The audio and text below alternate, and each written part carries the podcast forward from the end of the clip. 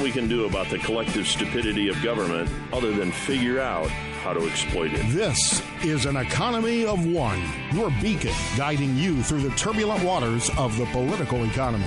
The market no longer is the invisible hand of mutual gain, but the choking grip of political self interest. Liberty is not given, it must be taken. Let's take it back together today. It's life, liberty, and the pursuit of self reliance. An economy of one with Gary Rathbun, CEO of Private Wealth Consultants and your free market voice of the U.S.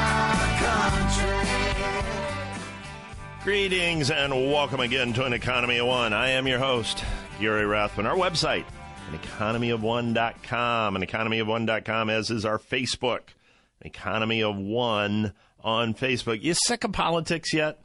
You sick of it? Um, I, I don't. I don't ever remember being this sick of it before. It's been annoying in the past, just from sheer volume of input from candidates, but I, I've never, never reached the point where I just refuse to listen to anything anymore. We had the second debate this last week. Got another one coming up a little later this week. Didn't watch the last two. Not going to watch the third one. I just, I'm just sick of it. It's just nauseating. And sadly, I saw some, I read somewhere, someone referencing the presidential campaign of 2020. Holy cow. We're not even done with 2016 yet. And we're thinking about 2020. So, uh, I don't know. But it, I do read a lot of the aftermath of the debate and I wanted to touch on a few things. Uh, oh, yeah, coming up a little bit later, Larry Reed. He's the president of the Foundation for Economic Education. Uh, is going to be joining me. So you want to hang around for that. Larry Reed from uh, Foundation for Economic Education be coming up in a little bit.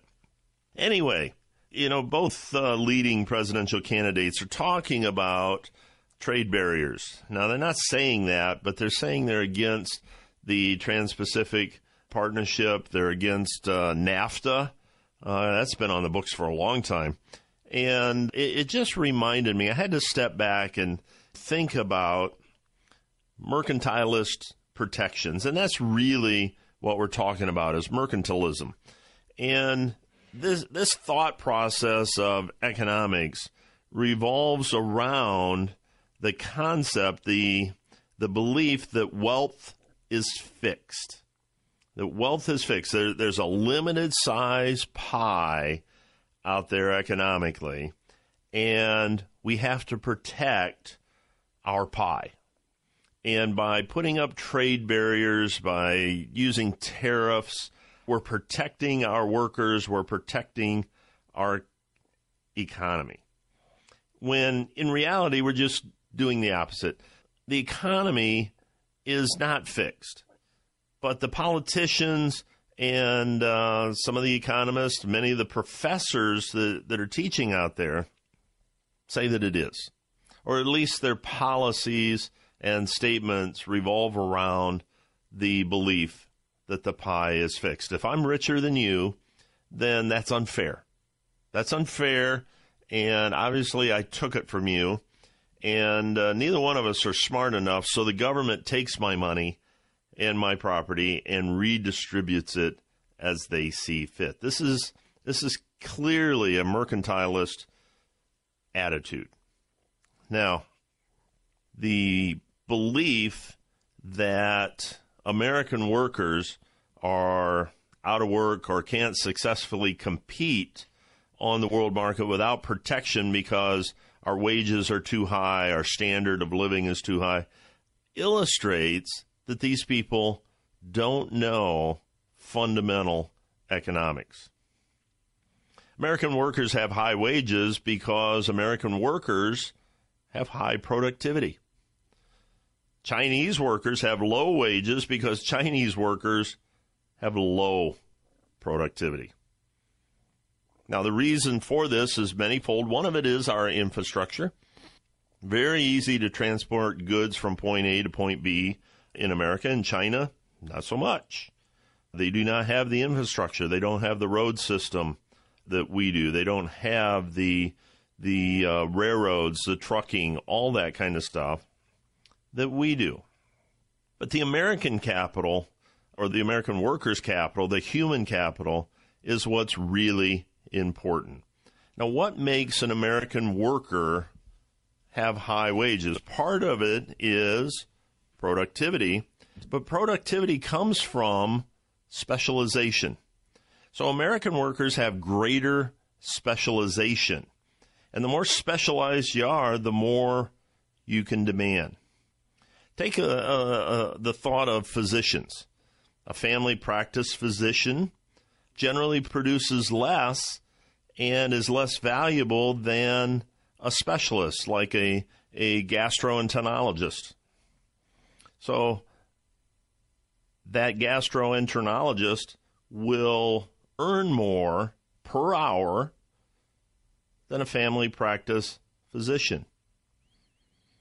A doctor that works on pediatric gastroenterologists will make more still.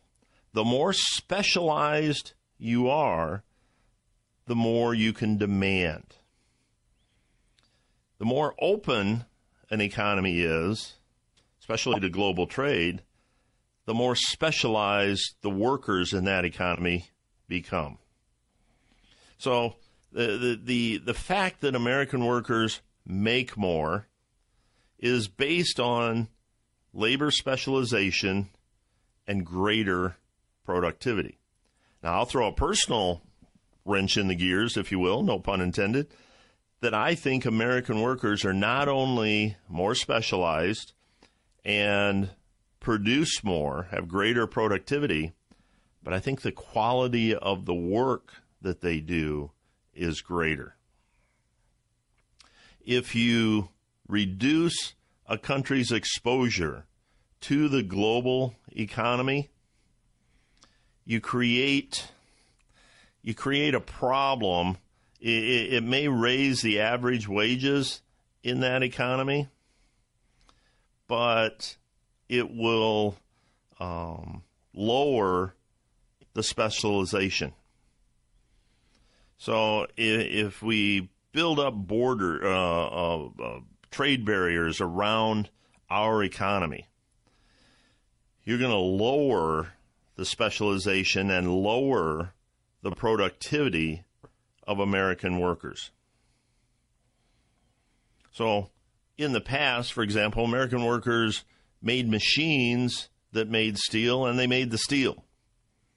Today, they make the machines and somebody else makes the steel. You look at iPhones. Our people designed that, engineered it, figured it all out. Then you ship out the labor to less specialized, low productivity economies like China to have them made. Both candidates are talking about trade barriers higher tariffs. They don't they don't promote free trade out there. And they don't understand that if we put trade barriers up, other countries are going to put trade barriers up. It's going to create less demand for our products globally, and ultimately, the price of everything goes up. There's a reason that things are as cheap as they are in this country, price wise. And that's because of the world trade that we do have. We're able to tap in to lower productivity workers, lower specialization by having trade agreements. Now, once again, I'm all in favor of buying American and I don't mind if it costs me a little more. But the reason I buy American is not because I don't believe in free trade globally. The reason I buy American is I truly believe that things made in America are generally, generally, a higher quality of product than what's made anywhere else in the world. I don't like buying Chinese made products. I don't think they hold up as well, and when they do break down, you can't get parts. Because things are so cheap, price wise, coming out of some of these low productivity, low specialization economies,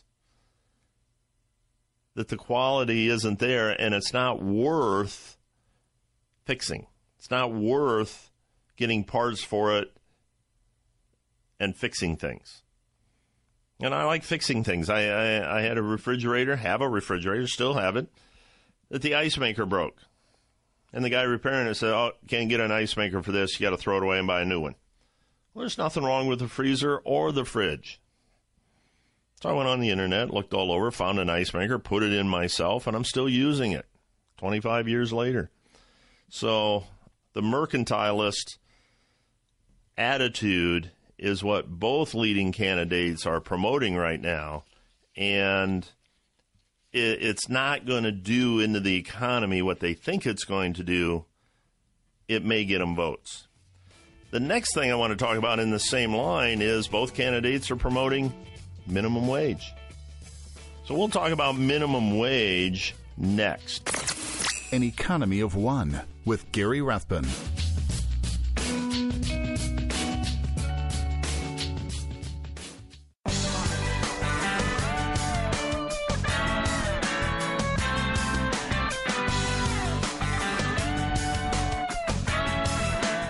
To An Economy of One with Gary Rathbun. Once again, I'm sick of politics and I apologize, but uh, I, I do want to talk about policy a little bit. And both leading candidates are talking about increasing the minimum wage.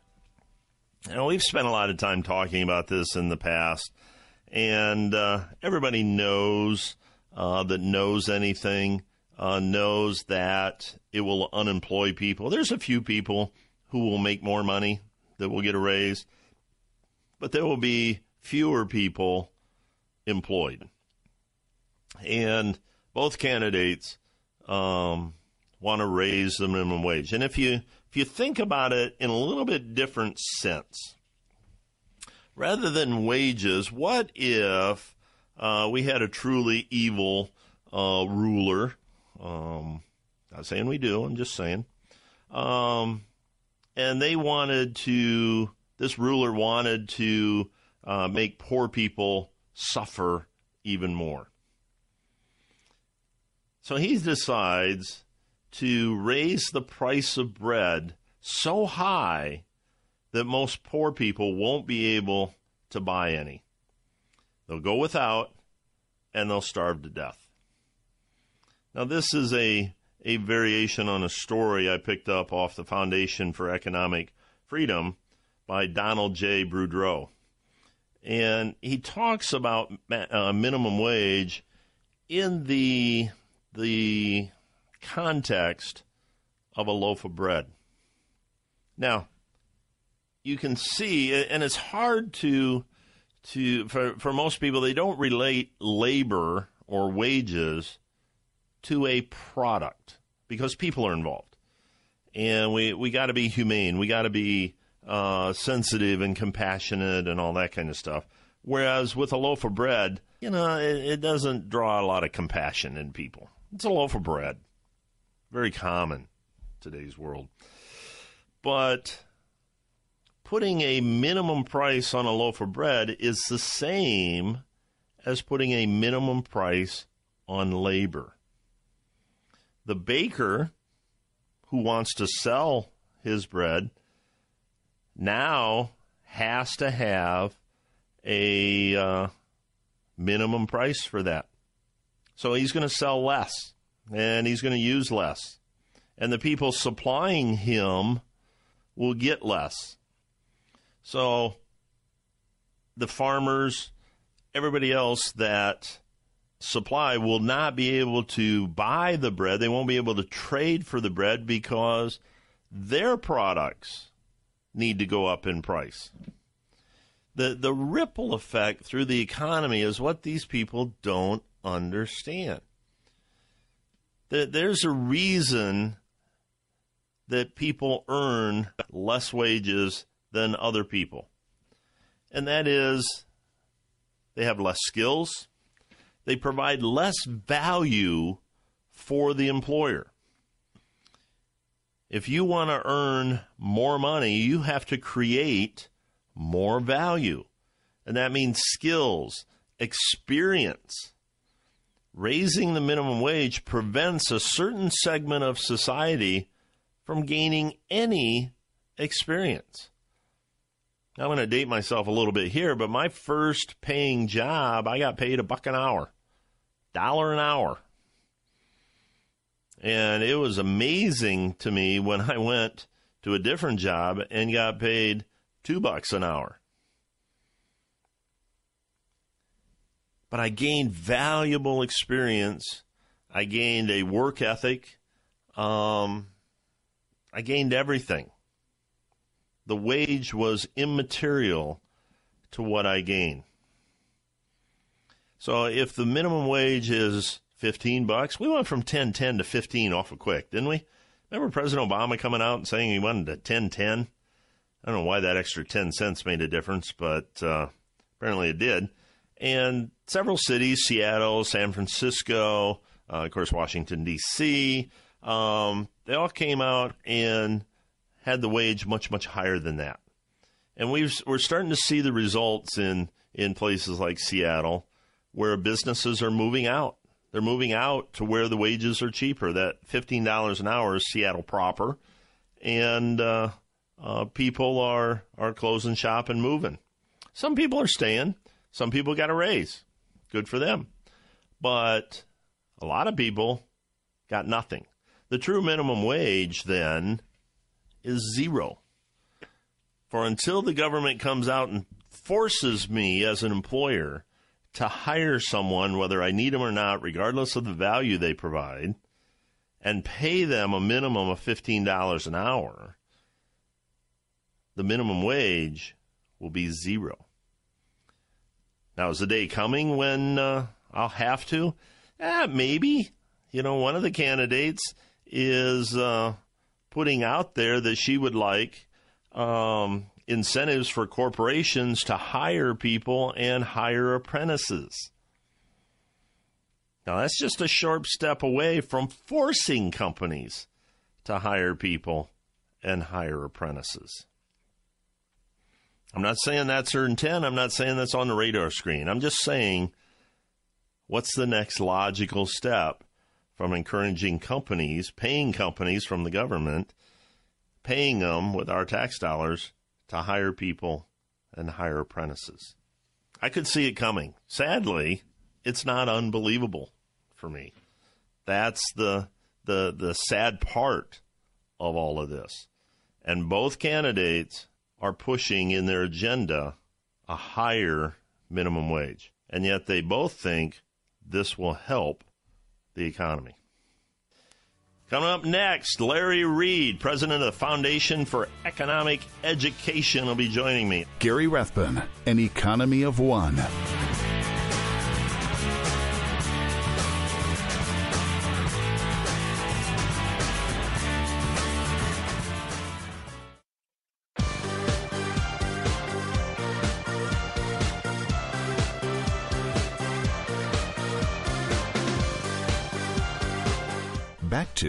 An Economy of One with Gary Rathbun.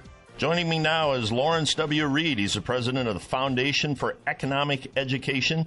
He's author of many books, including A Republic, If We Can Keep It, Excuse Me, Professor, Challenging the Myths of Progressivism, and most recently, Real Heroes, Inspiring True Stories of Courage, Character, and Conviction. Larry, welcome to An Economy of One. Hey, my pleasure. Thank you, Gary. You know, I get on uh, Fee quite often. It's fee.org, by the way, and read your stuff as well as, you know, Dan Mitchell and everybody else you have there. But most recently, I came across something uh, very appropriate in uh, Washington Times you wrote about socialism. And the title of your column was Why Not Socialism? Now, I'm not sure many people in, in America today really understand the difference between the political system, socialism and capitalism, given that both the major parties support socialistic principles in one form or another. Uh, you're an educator. What, what's what's your experience here?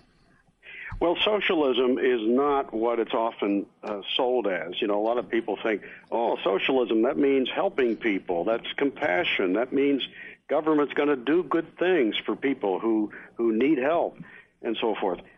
Socialism is ultimately the use of force, the use of government or political force to uh, control the economy, to uh, uh confiscate and redistribute wealth, uh, to take charge of other people's lives. Now, maybe sometimes sold with high-sounding intentions. You know, we're going to do it all for you. It's mm-hmm. it's for your own good, or these people need help. Uh, but it's uh, ultimately achieved only through the use of force, the concentration of power, the concentration of money in the hands of politics, politicians, and the bureaucracies that they create. Now, it, you know, the people in power, I won't call them leaders because they don't lead very well, but uh, they, they tell us they, they've told the country, they've been very blatant about that capitalism has been tried and it's failed. How do you, how do you respond to that today?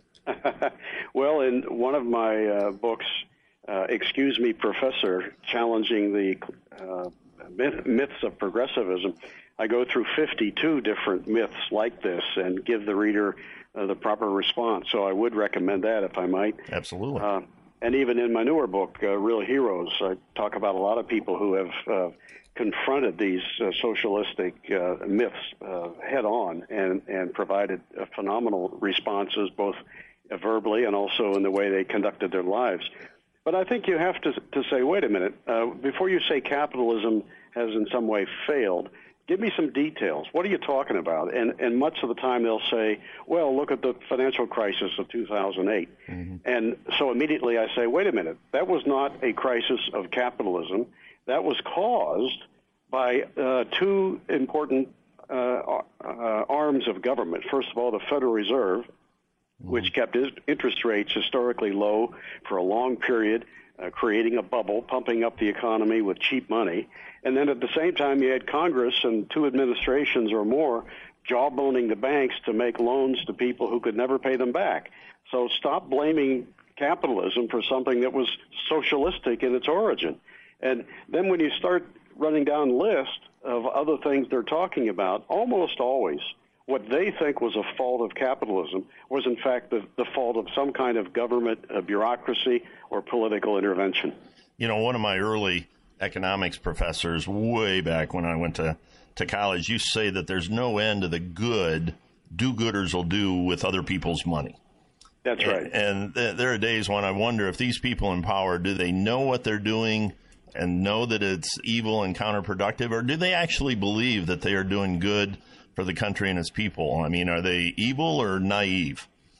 Well, to really answer that, uh, you'd have to go one by one, uh, person to person, and uh, and also somehow try to get into their heads. But I'm pretty sure that it's quite a mix. That there are people who gravitate to government uh, who are evil before they get there, and that's one of the reasons they go to government because that's where you can do the most evil. You can wield political power, you can take other people's money, you can get notoriety, get in the limelight, claim claim that you're for the people, and then use their money uh, to accumulate more power and money for yourself. But then there are others who I'm sure are just uh, misguided, misinformed. Uh, they may even be, in some cases, I'm sad to say, uh, just plain stupid and uh, just don't know what they don't know mm-hmm. and think that what they're doing is good for people just because they express good intentions. You know, so much of what we hear, especially recently in, in the presidential election, everybody's talking about rights and the attitude that everything and anything somebody wants has become a right that somebody else has to provide. And given that, in my thoughts, no rights exist without private property, how have we gotten to the point where desire becomes a right and something that the state should provide? I think this. Uh, there are a lot of things that fall here, but a, a, big reason that we've gotten to that point is we've had more than a century now of uh, of government schooling teaching uh, about uh, 88 to 90 percent of the American people year after year, and uh, it's not in the catechism of government teaching of government schools to really inform uh, students about the true nature of rights. So young people coming up through the schools hear from their teachers time and time again and from their textbooks that if you want it bad enough, if if if if uh, you need it, uh, then it can easily be thought of as a right. And look down the list. Now you've got a right to education, a right to this, a right, right to all kinds of things, which in most cases reduced to you think you've got a right to use political force to take from some and give to you. That's not a right. That's just a claim. That's just a, a desire to have something that doesn't belong to you. Mm-hmm. Whereas a right, as our founders of this country saw them, a right is something you're actually born with. You have a right to be left alone. You have a right to seek an education. But you have the right to compel people to give you an education. And that's true of uh, health care, of, of any number of other things you know, I know the, the Foundation for Economic Education, all the information you put out there, the courses, everything else. Are you seeing any hope out there? Are you seeing any optimism, or is the slippery slope getting getting slipperier and more angled? Well, you know, I'm an eternal optimist, Gary. so I see the glass half full all the time. Although I readily admit uh, we've got some incredibly uh, strong challenges that we're facing as a society right now. But when I see the response of people to this uh, new book that uh, we've just released called uh, Real Heroes, mm-hmm. um, and I urge your, your listeners to, to get a copy. Uh, it's meant to inspire people with real stories of real people, 40 of them, mostly from the past, but a few from the present, who have been examples of uh, strong character, who were advocates for liberty. When I see the reaction uh, that uh, that book is getting, I'm very heartened. People are people are reading this and saying, "Wow, one person can make a difference. Character matters." Mm-hmm. Uh, and uh, so I, I'm I'm optimistic, and I think this new tool, uh, the book Real Heroes, is going to help us recover our society. We're speaking with Lawrence W. Reed. He's the president of the Foundation for Economic Education and author of the new book, Real Heroes Inspiring True Stories of Courage, Character, and Conviction, published by ISI Books. You know, in, in talking about socialism, and on the show, we talk about free market capitalism all the time. And uh, every time I see socialistic program that ultimately fails, Take uh, the Affordable Care Act, for example. That's that's really not going the the way everybody thought it would or the, the people in power thought it would. I'm just reminded of the old story, the old cartoon I saw of a politician in the back of a limo with a flat tire. and, and he's sticking his head out the window, yelling at the driver, "Throw some more money at it." Yeah. And he's throwing money at the flat tire. It really doesn't fix it. it, it. Isn't their their thought process? Well, it was a good idea. My intentions were good. It was noble. It's the right thing to do. We just didn't put enough resources in it. Oh yeah, you see that all the time. I, I really do think, and you've you've kind of touched on it here, that there's a, uh, a systemic flaw in the thought process of a dedicated socialist. They tend to be people who. Uh, uh, feel that emotion trumps uh, logic and reason and facts and evidence, that uh, good intentions are all that matter, not outcomes. They don't tend to be very rigorous in their l- application of logic. If uh, they, they try things and when they flop, instead of uh, actually looking at the evidence, they'll just move on to the next uh, experiment that will fail. Uh, they don't learn from their mistakes. Uh, it, it's a serious uh, disorder, I think, in the in the way many of them think. Uh, but you can change. I mean, there are many examples of socialists who finally uh, came to see the light and realized that this top-down, uh, you know, uh, system of, of, of running other people's lives for them just doesn't work.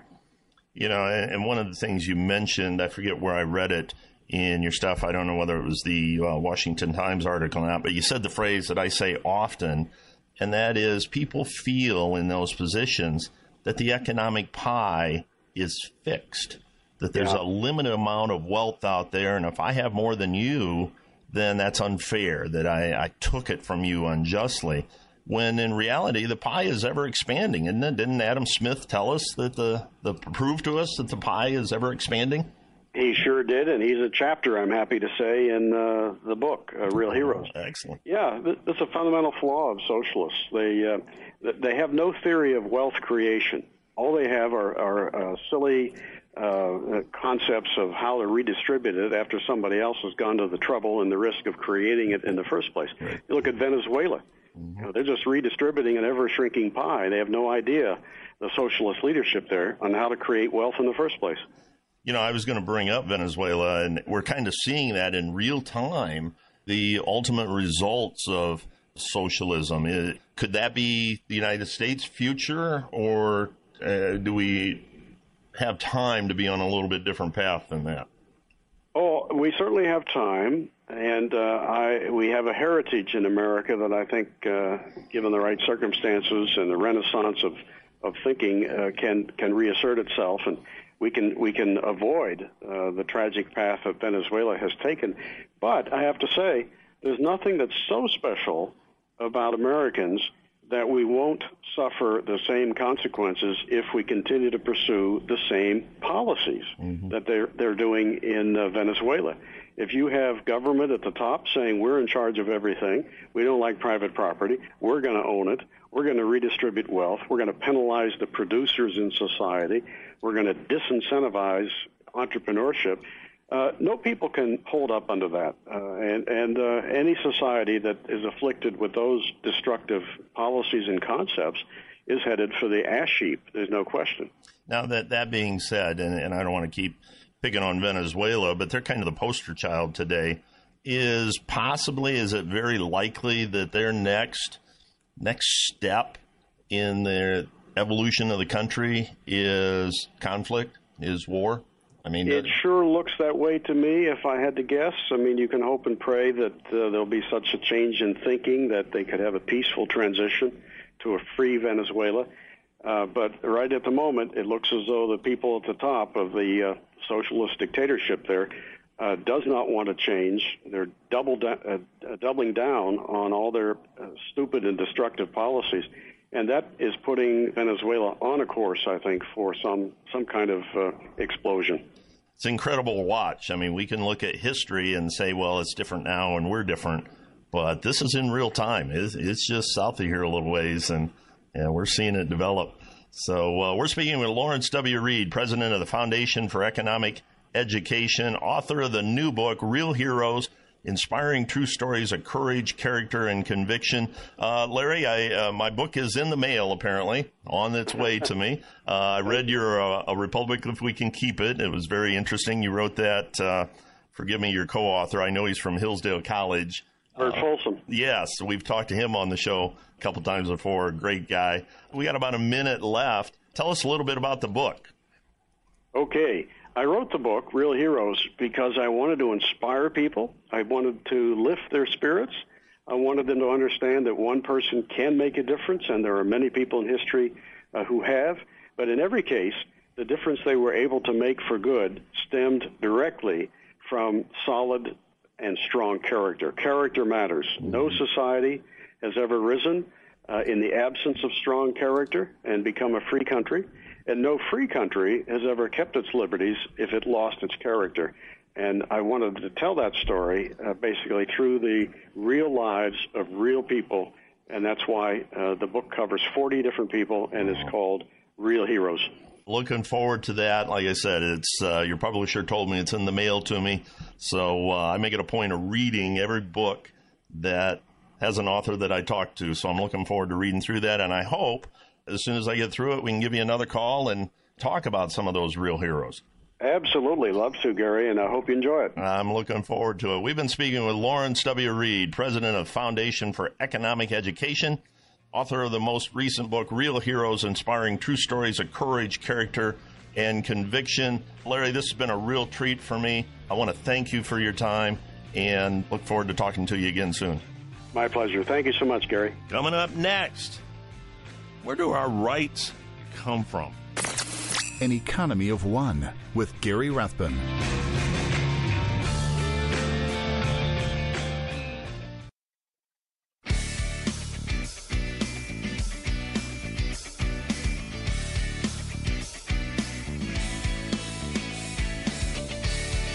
Back to An Economy of One with Gary Rathbun.